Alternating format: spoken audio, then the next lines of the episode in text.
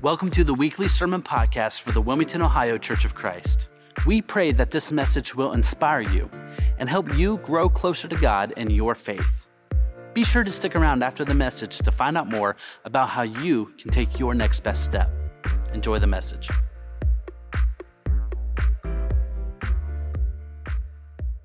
In the spring of last year, I had the wonderful opportunity and privilege to visit several, uh, to join six other ministers and taking a journey to Central America. We visited three different countries El Salvador, Guatemala, and Honduras. We did it alongside one of the missions we support. And the goal of this journey was to work alongside of the pastors in these communities, to work alongside them, to encourage them, and to do ministry with them. And I have, I have gathered many stories from that trip, and I could spend all day telling you about those, but one stuck out to me as I was preparing this message the other night. One morning, we were in Guatemala. We woke up around 6 a.m., ate some breakfast, and then we set out to visit several, several homes in a community on a mountaintop. Now, we didn't realize that we would be 17,000 feet above sea level. All right, we traveled by van for hours until we could go no more. Then we had a hike for hours, visiting home after home, praying with people in this church.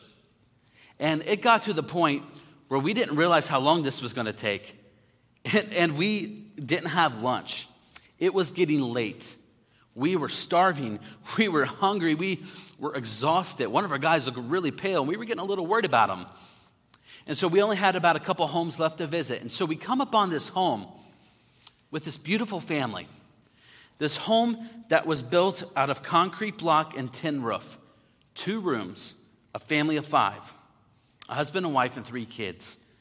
As we came upon the home, they recognized that we looked like we were starving, we were tired. So they insisted that we come in and rest. And they immediately got to work preparing us a dinner. They said, Come in, sit down, we want to feed you. And they kept calling us. They kept saying, the kids even introduced themselves. They're like, Hola, familia especial. That's what they kept calling us, familia especial. And, and they set us down and they cooked us a dinner. I actually have a picture right here of the dinner that they cooked us. It was delicious. I don't know what kind of meat it was. I don't think I want to know what kind of meat it was, but it was delicious. They cooked us this amazing dinner. They, they fed us, and they kept saying, Yes, familia especial. And I, I finally asked our translator with us, I said, Why do they keep calling us that? And the translator asked the local pastor, and he said, Well, familia especial, that's, that's what they call their church family. It means special family. They're calling you special family because they want to emphasize that God has given them a special family to love. So that's what they call their church special family, familia especial. Oh, we had such an amazing time. We, we, some of us had guitars and we worshiped with them. We prayed with them. We fellowshipped. It was a wonderful time. I have a picture here of us praying over their family before we left. It was just, you can about see the size of the room. There were two rooms about that size. That, that's, what this, that's what this family lived in. Such a wonderful time. And then we set out with our bellies full to visit the rest of the homes. And it was getting so late, we started making our way back down. And as we're coming back by the house, we noticed the kids outside. And that's when we realized, that's when I realized something. As we were sitting there eating, the family didn't eat. And we noticed the kids outside with a, ba- with a banana and a baggie full of water. What they will do is bite the end off of the bag and suck out the water. That's what they were eating. So we came upon them, and our translator asked them, why, why are you eating this? It turns out that the family had cooked up all the food for us and they were out. So for the next several days, they lived off of baggies of water and bananas. Oh, that wrecked us. We got back to the hotel that night and we started to sit out on the porch and just kind of processing everything we had seen that day. And we kept asking this question we kept asking this question. It's kind of a, a, question we knew the answer to, but I feel like we had to ask ourselves this question in order to process. The question was this What kind of love is that? What kind of love is that? That this beautiful family, this beautiful family of five, would welcome us into their home, would say, Sit, let us love on you, let us fellowship with you. Let, let, let us worship with you and pray, and let, let us give everything we have, everything we have to feed you. Why? Because you are our familia especial. You are our special family, the family that God gave us to love. So, to answer the question, what kind of love is that? That's the kind of love that can be found in a true follower of Jesus. That's the kind of love that can be found in someone who truly wants to model what Jesus looks like. Someone that can model what the church should look like. That's the type of love you will find in a true faithful witness of Christ. If you are here this morning and you are a follower of Jesus, not just do you believe God exists, but if you are a true baptized follower of Jesus, this is your life's purpose to be a faithful witness for Christ. That is the purpose of your life. It is God's glory through your witness. We can actually see this calling in Acts chapter 1. In Acts chapter 1, verse 8, Jesus, before he went home to heaven, he gives these instructions. He says, But you will receive power when? Not when it's convenient. No, when the Holy Spirit comes on you, and you will be my witnesses in Jerusalem, in all of Judea and Samaria, and to the ends of the earth. This is also what is known as the Great Commission.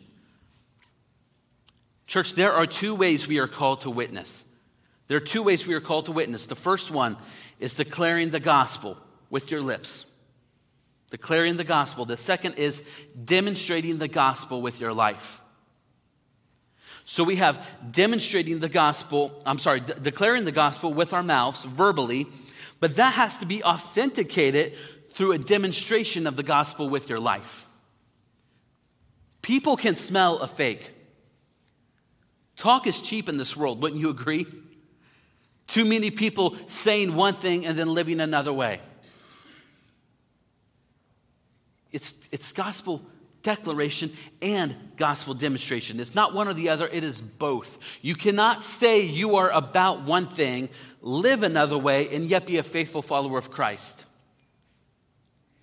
And so, alongside of a bold declaration of the gospel, a faithful witness is called to live a lifestyle. Here it is. Here it is, what we're talking about today. A faithful witness is called to live a lifestyle of increasing radical generosity. Another way to say radical generosity is to say Jesus generosity. Radical generosity is Jesus' generosity through the gospel. Can we all agree that Jesus is the most generous person to ever walk the face of the earth? So here, here's the main idea I want us to see today. The main idea because Jesus lived a life of radical generosity, a faithful witness will increasingly do the same. I feel like I need to say that again. Because Jesus lived a life of radical generosity, a faithful witness will increasingly do the same. This is the kind of life we are called to. This is the kind of life that Jesus points us to in Scripture. But here's the problem, though. Here's the problem for many of us, we can often struggle living a life, not just a generous life, but a radically generous life. Radically de- generous with our time and with our talent, with our treasure. We can often struggle to give joyfully and sacrificially. That, that is what we often struggle with. And some of you today, I do recognize you may be uncomfortable right now because I have already said we are talking about radical generosity. So that makes you uncomfortable. And here's why. Here's why. Because the Jesus life, the Jesus life, here's what it does it can call you out of your comfort zone in a big way. Radical generosity calls you out of the life of self indulgence. Radical generosity calls you out of a mindset of, I'll just be generous when it's easy. I'll just be generous when it's convenient. I'll just be generous when it's not going to break the bank. I'll just be generous when I can get something in return. And I hope you know today that radical generosity is not just tied to your finances, but everything in your life. Why do so many people struggle with this? Well, here's the answer because sin can cause us to live a life of selfishness. Because the world we live in, which is broken because of sin, it can educate our hearts and it can train our minds to believe that it's all about me. And, and, so, and so we often let sin become the louder voice in our life instead of the gospel of Jesus. And as a result of this, as a result of this, our generosity is more often determined by the world rather than by Jesus. Wouldn't you agree?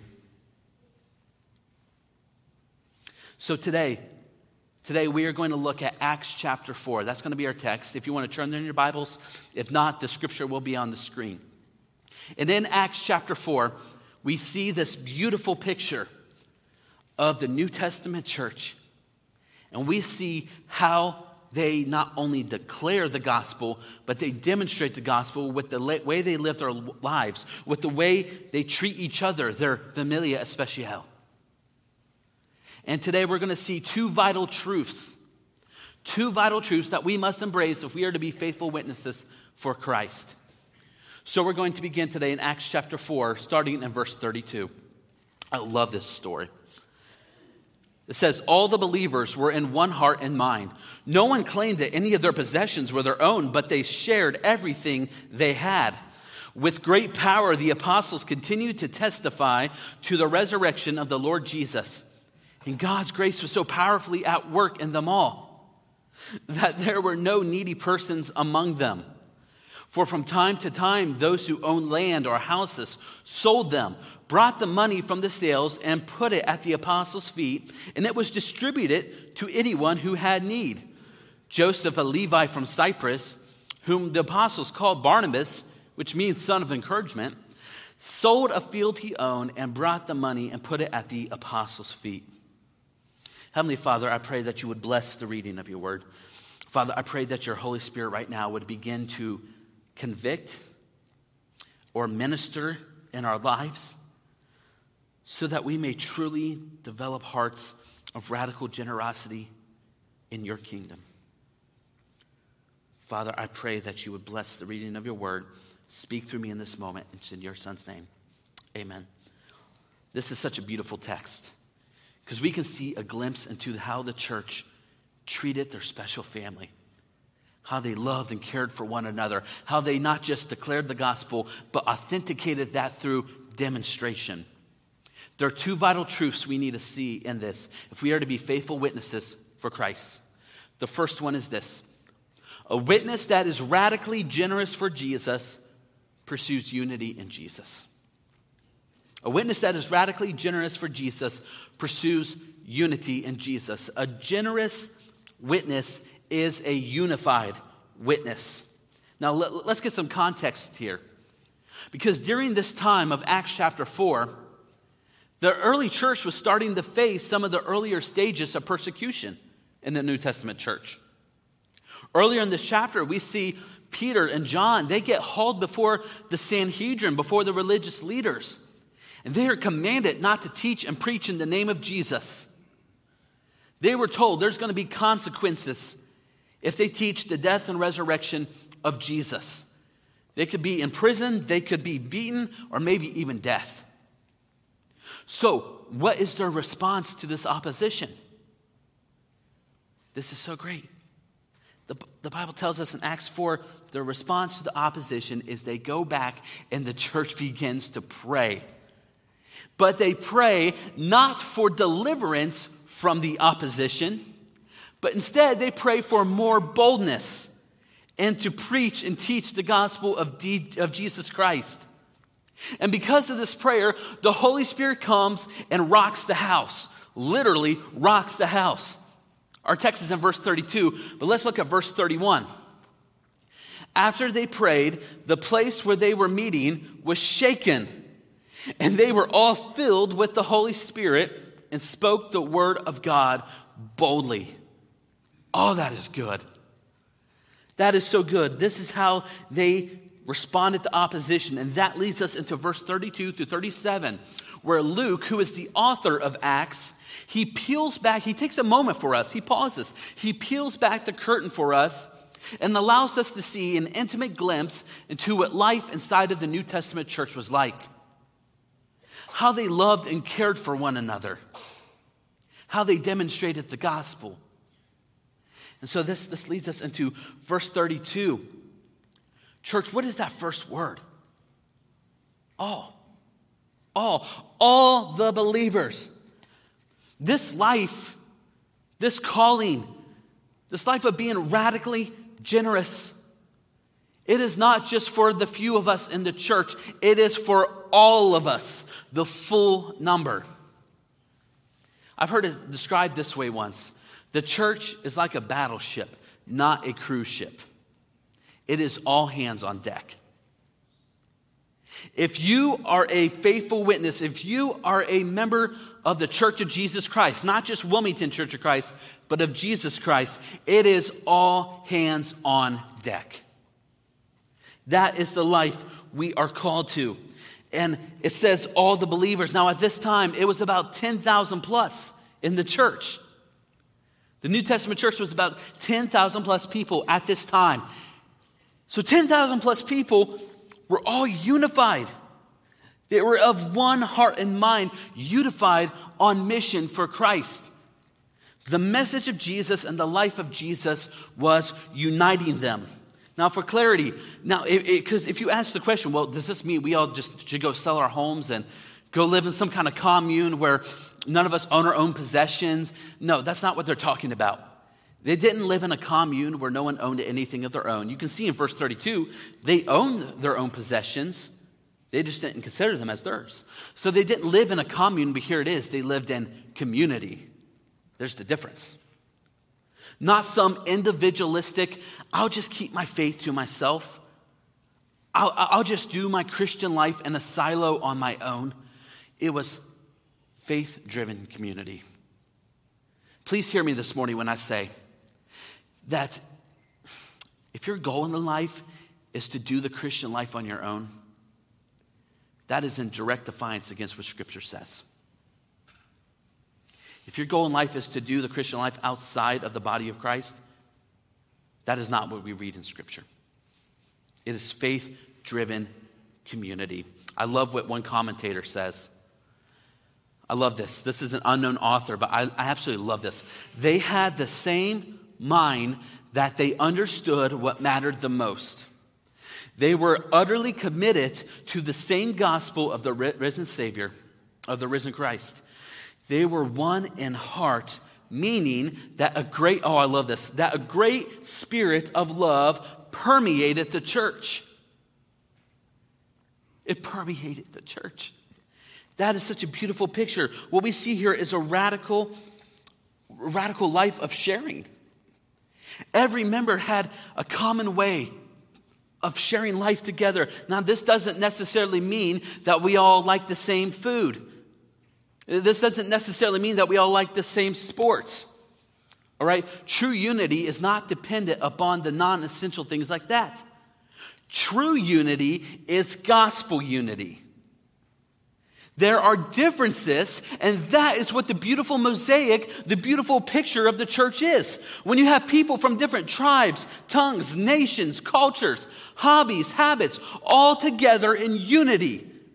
The permeation of love in spite of it all. Welcome to a taste of heaven. They shared in one another's joys and they shared in one another's burdens. They, they share their time, they share their possessions. Look at the world around us today. Is this what we see? Is this normal? Is this the kind of generosity we see in the world? In fact, we see quite the opposite, don't we? We see a consumeristic mentality. We see a consumeristic generosity. Go figure, it's kind of like an oxymoron, isn't it? Consumeristic generosity means I will give as long as I can get a kickback. That's not the church. That is not the church. Here is the mindset of the church as they grew in the Holy Spirit. They begin to recognize this. Are you ready? This might be uncomfortable for some of us to hear, but they recognized that everything they had was not theirs, but God's. Everything from the clothes on our back to the car we came here in this morning to the money in our bank account to the house we're going to go home to, it is not ours, it's God's.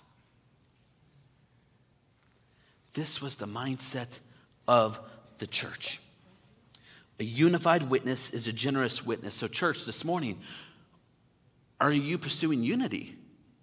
Or let me rephrase are we pursuing unity as a church? Truly. You know, you might ask the question well, what does that look like? How do we pursue unity? Well, we can actually see three ways that is modeled for us in verse 32. Three ways in which they pursued unity. The first one, the first one is this they were unified in a reverence for God. They were unified in a reverence for God. All the believers, verse 32, all the believers were in one heart and mind. Remember that one heart and mind. what, what is that devoted to? Here it is an increasing love and devotion for God above all. And as an overflow to that, an increasing love and devotion to one another. They had a common way of fearing the Lord they, they were in awe of God. They loved Him. They wanted to honor God by prioritizing what He prioritized and loving what He loved. Remember in Matthew chapter 22, a religious leader asked Jesus, What is the greatest commandment above all? Here's what Jesus said in Matthew 22. Jesus replied, Love the Lord your God with all your heart, with all your soul, and with all your mind. There it is, that heart of mind. This is the first and greatest commandment. And the second is like it love your neighbor as yourself. You see, an all out love and devotion to one another must first begin with an all out love and devotion to God. Church, are we pursuing unity and a reverence to God? The second way, the second thing we can see is they were unified in a recognition of God a recognition of God. 32 again, all the believers were in one heart and mind. No one claimed that any of their possessions were their own. Well, whose were they? It's a recognition of God. They recognized that everything they had, that, that n- none of their time, their talent, their possessions, anything, it, wasn't their own. They're recognizing and saying, What I have is God's. This is to be the permeating mindset of the church of Jesus Christ. All I have is His. If God blessed me with a paycheck, it's because He entrusted me with that money to use for His glory and His purposes. And a lot of times, what that can look like is using what He gave me to bless others. The mindset, all I have is His. Now, let me clarify something. This doesn't mean that you can never spend any money on yourself. This doesn't mean that you can't own any of your own possessions. No, God can get the glory through that as well if your motives are right. God can get the glory for you providing for your family. He can get the glory with you owning a home so you can invite people into. This is not a poverty mindset. However, it should cause us to pause and truly ask the question Do I consider everything I have to be His? Is that the mindset of myself and church? Is that our mindset as a unified body of Christ? All I have is His. They were unified in a reverence of God, they were unified in a recognition of God. And number three, they were unified in a responsibility before God. This is so good. A responsibility before God. 32, one more time. All the believers were in one heart and mind. No one claimed that any of their possessions was their own, but they shared everything they had. When a brother or sister is in Christ is in need, do you know what that means? It means the church has an obligation to meet the need. Not just one church, not just one person in the church trying to fulfill many needs, the church as a whole meeting all the needs. You and I have a responsibility to one another. If this verse isn't enough, let's look at 1 John chapter 3 verse 16. This is how we know what love is. Jesus Christ laid down his life for us, and we ought to lay down our lives for our brothers and sisters. If anyone has material possessions and sees a brother or sister in need, but has no pity on them, listen, how can the love of God be in that person? Wow. Verse 18. Dear children, let us not love with words or speech, but with action and in truth. Not, not just a declaration of the gospel, but by demonstration. Our love and generosity should be a response to God's love and generosity towards us. Do we realize that helping and loving one another and being generous to one another is a privilege that you and I don't deserve? Because that's the characteristics of Jesus. We are sinful human beings. We don't deserve to have any characteristics of Jesus. Yet God gives that as a privilege for us. Let's, let's think about this. God saw your need, and God saw my need. God saw our need for a Savior, and He took initiative to meet that need. He sent His one and only Son, He sent His perfect Son. Church, do we not recognize as often as we should what Jesus gave up to come be with us? Do we not recognize as often as we should that Jesus left the glory of heaven?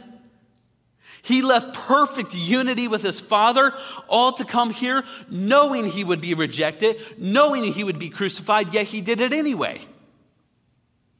He left the throne of heaven where angels were crying, Holy, holy, holy, all to come here and have his creation scream, Crucify, crucify, crucify. How can we ever say that anything we have is ours? How can we ever say that the blood of Jesus on the cross for our sin allows me to live for myself? Yet so often, we can feel inconvenienced, can't we? Let me rephrase I am guilty. There are times when I have felt inconvenienced when called upon to help a brother or sister in Christ. And I know I'm not the only one in here today. And I'm not trying to press guilt, but maybe the Holy Spirit is trying to do some convicting this morning.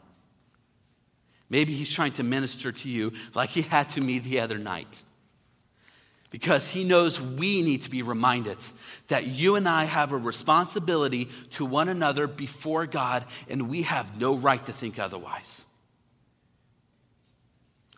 Our love and generosity should be a response, it should be a reflex to God's love and generosity towards us.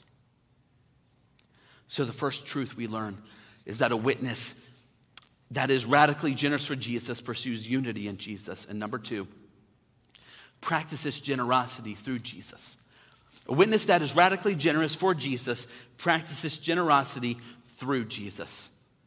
God empowers the witness of the generous. It's in the image of his son. Of course, he's going to bless that. God empowers the witness of the generous. So, the question you and I face this morning as we walk away from this place is will we be generous? Verse 33 through 37 paints us such a beautiful picture of the impact this had. We, we, we, saw the unity in the church, we're seeing the generosity. Now we get to see the impact of that. We get to see what happened. And there are four outcomes. Four outcomes I want us to see of radical Jesus generosity that we find in this text. The first outcome is this God's power flows. God's power flows. Verse 33 says, With great power, the apostles continued to testify to the resurrection of the Lord Jesus. Now, the word great here comes from the Greek word megas, which means unhindered power. So, with megas power, they preached. And the word power here comes from the Greek word dunamis, which is where we get our English word for dynamite. It means, it means miraculous power, might, and ability. This is how they were preaching through God. Now, remember our context. Remember context. They, they were threatened not to preach the name of Jesus. They were told there were going to be consequences if they continued to preach the death and resurrection of Jesus Christ. But I love what happens. I, I, I love this one little word in here. they continued. They continued to preach and more boldly. I love what God does through a unified church. He unifies them. He unifies them with a united voice flowing from a unified heart, and the kingdom of God is expanded. The kingdom of God is expanded. Oh, isn't that amazing? Isn't that amazing to think what God can do through a church that is unified, that is in pursuit of Him with one heart and one mind? God's power flows. I want us to take away this idea today that God extends his hand to the church that eagerly extends their hearts and hands to him and one another. This should be the picture we're trying to paint our church in. We want God to extend his hand to us, the church that eagerly extends our hearts and hands to him and one another. So the first outcome is God's power flow. Now, the second outcome of radical Jesus' generosity is God's favor is given. Verse 33 says, With great power the apostles continued to testify to the resurrection of the Lord Jesus, and God's grace was so powerfully at work in them all. God's grace here refers to his favor and kindness. The grace of God is the favor of God given to the church of God here. What is so amazing is that non believers were seeing what is happening. They're seeing the gospel boldly proclaimed and declared, but they're also seeing the demonstration of the God lived out through his people. I, love what the New Testament church tells us. In Acts chapter 2, it tells us that the number of people who were being saved increased daily. Can you imagine? That number increased daily. Why is that? Well, it was because this was something they did more than one hour once a week on a Sunday morning. It's how they lived their life by declaring the gospel and demonstrating the gospel. Radical Jesus generosity. When that happens, when people see radical Jesus generosity, when they see the gospel boldly proclaimed and, de- and demonstrated, they take notice. They say there's something about that that is missing from my life. I want what they have. God's favor is shown to the church that is unified and radically generous by proclaiming the gospel and demonstrating the gospel. Now, number three, the third outcome needs are met. The needs are met. 34 says, There were no needy persons among them. For from time to time, those who owned land or houses sold them, brought the money from the sales, and put it at the apostles' feet. And it was distributed to anyone who was in need. The word needy here comes from the Greek word which means poor or destitute. All right, it, it, it emphasized the person's needs, not their wants. And when the church seen the need here, they, they started liquidating their assets. They, they started selling their possessions. They brought the possessions to the apostles' feet. They brought it to the leadership of the church because they were entrusting the leadership of the church to distribute those possessions faithfully and without partiality. Please hear me when I say that partiality has no place in radical generosity. We don't decide who we love, who we help, All the needs were met. There wasn't a needy person among them. One of the greatest ways to experience radical generosity, but yet, more importantly, grow in radical generosity, is being a part of a small group. You hear us say this a lot, but we encourage everyone to be in a small group. Why? Because small groups are modeled after the New Testament church. We want our church to be a New Testament church, but as the leadership of the church, this size, it is very difficult to know every single need of every single person. But when you are in a small group with someone, what you are doing is you are investing time with each other. You are growing closer to one another in God. The idea of a New Testament church, excuse me, the idea of a New Testament church, it is not anything new. It's not a 21st century idea. It's taken from Acts chapter 2.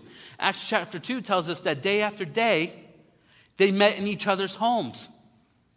They broke bread together. They prayed together. They worshiped God together. The Bible tells us they did life together. When you do those things, you are going to know when your brother or sister is in need or hurting. And because you have invested time into one another, it is going to be so much easier to meet the need of the person. That is what small groups are designed for. You see, the, the, the, church in the New Testament, they did meet corporately, but they invested a lot more time into each other's lives. That is why we press small groups. We, we press small groups because it allows you to grow deeper with God and one another outside of one hour once a week, sitting in a row, staring at the back of each other's heads. If you are not in a small group, I implore you to consider being in a small group because it will open up your eyes to the needs of those around you. Here's the last outcome of radical Jesus generosity generosity is modeled. What a great outcome. Generosity is modeled. Verse 36 says Joseph, a Levite from Cyprus, that, that's an island off the coast of Greece whom the apostles called Barnabas, which means son of encouragement. What a great nickname to have. What a great nickname to have. This is how Barnabas is introduced in the Bible. We read about him a lot more as uh, the New Testament progresses. But what a great way to be introduced. Hey, this is my friend. He has a name, but we like to call him son of encouragement because he has a testimony. Uh, he sold a field he owned and brought the money and put it at the apostles' feet. Out of over 10,000 plus people in the New Testament church at this time, Luke, the writer of Acts, gives us an example of someone who is truly modeling what radical Jesus generosity looks like. What a testimony that is. He's one of many people who has a testimony in this church. But he introduces Barnabas and says, the disciples call him son of encouragement. He sold his property and brought it to the apostles' feet. What a great model of generosity. So, church, what does that look like for us today? What does that look like for us? Uh, we have so many stories. We have a very, very generous church. We do. I'm so grateful to be a part of such a generous church. I mean, just last summer, last summer we answered a call from one of our supported missions who said, Hey, because of the financial situation in 2020, this year we have students in our school in Honduras. They were promised education, but they're not going to get it. So our church said, let's answer the call and be radically generous. Our church sacrificially gave above and beyond. We raised over $20,000 in one month. We sent dozens and dozens of children to school in a, in a culture to where that's normally not an option. But they didn't just get an education, they also received Bible teaching. They got to learn about Jesus. They were provided two meals a day because of radical Jesus generosity. We actually have a small group of people going down there in March to see the impact and the outcome that this has had. It's going to be exciting. We also, another one that comes to mind is back when the floods happened in eastern Kentucky. We actually have members of this church who were affected by that. But because of the floods, we said we wanted to respond. We actually partnered with several churches in town to gather emergency relief items. We filled seven, seven semis. Seven semis were sent to Kentucky because of radical Jesus generosity. And I'll never forget a young man, I will not say his name, 11 years old. He sold his brand new PlayStation 5 took the money with his dad to the store, spent every dime just to come and say, I want to be generous. That's what Jesus looks like. The thing is, these are examples of radical Jesus generosity as a corporate church. But there are so many more stories of personal needs being met and they happen through small groups. Again, I urge you to consider being a part of a small group because needs are met.